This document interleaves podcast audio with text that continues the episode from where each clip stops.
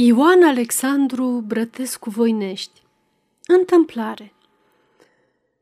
Unu dragă, unul singur, să străiască, să dea Dumnezeu, să trăiască sărăcuțul, dar mi s-a întâmplat cu el o nenorocire mare. Ce mi s-a întâmplat mie, pe onoarea mea ți-o spui, să ferească Dumnezeu pe tot vrăjmașul. Și tocmai mie, ia gândește-te, măi, Iancule dragă, Atâta copil aveam și eu. Te uiți colo la copiii de oameni săraci. Cresc fără nicio îngrijire. Iarna desculți, neîmbrăcați, vara mănâncă poame verzi și pe urmă se duc de se bălăcesc câte trei ceasuri la gârlă. Vezi pe câte un pici de cinci-șase ani că se duce cu trei cai să-i scalde și nu li se întâmplă nimic. Trei zdraveni și ies derbedei ca să înfunde pușcăriile. Și tocmai al meu de care puteam să-i dau și eu o creștere cu averea pe care o am.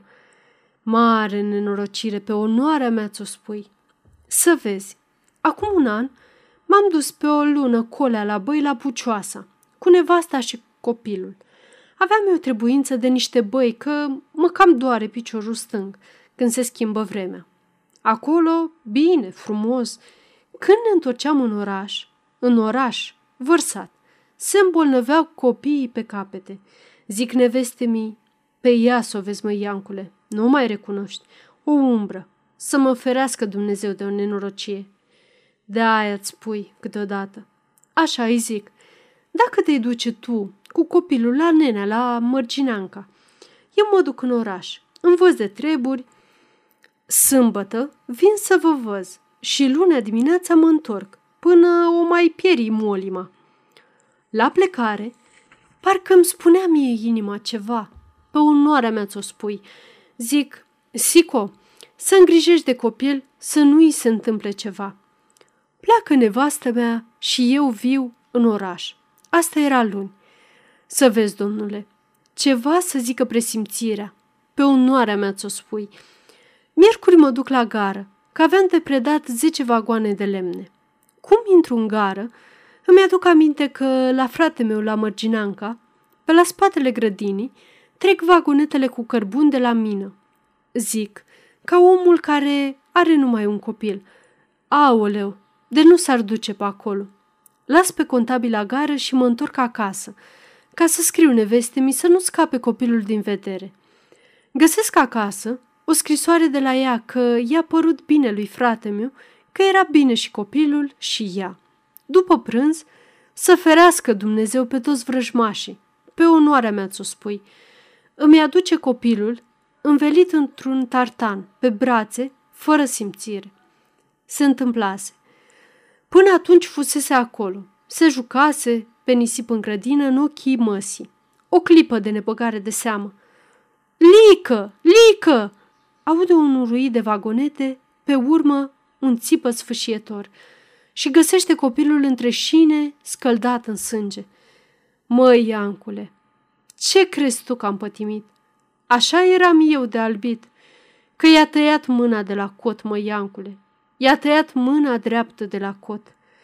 Lic al meu, îngerașul meu, mă mir de unde mai am lacrimi să mă plâng, că nici nu l-a adormit, era frică doctorului, ca să adormi un sufletel de copil de cinci ani. Măi, Iancule! La urmă, pe când îl măcelărea doctorul, nu mai țipa. Gemea încetinel cu două șiruri mari de lacrimi, din ochii lui frumoși care cereau îndurare. Mâna dreaptă de la cot, care va să zică copilul meu, ciung, pe toată viața. Și începuse să scrie, mă, Iancule, îi am și acum placa și condeiul lui. Crezi că am închis ochii o lună de zile? Cum puneam capul pe pernă, mă sculam ca nebun. Ciung, cum o să-l jocorească copiii la școală? Și pe urmă, mai târziu, schilod toată viața.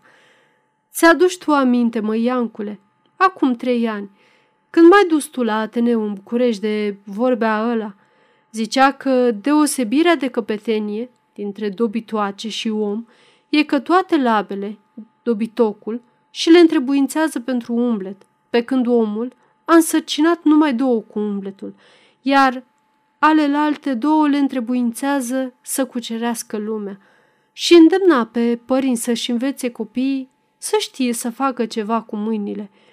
Mi-a intrat mie la cap vorba asta. Pe onoarea mea ți-o spui. Și unde îmi ziceam eu?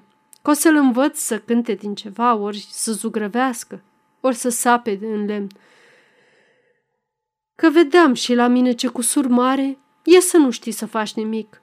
Mă uitam la niște tâmplari care mi-au făcut mie foișorul ăsta. Tăiau și cântau.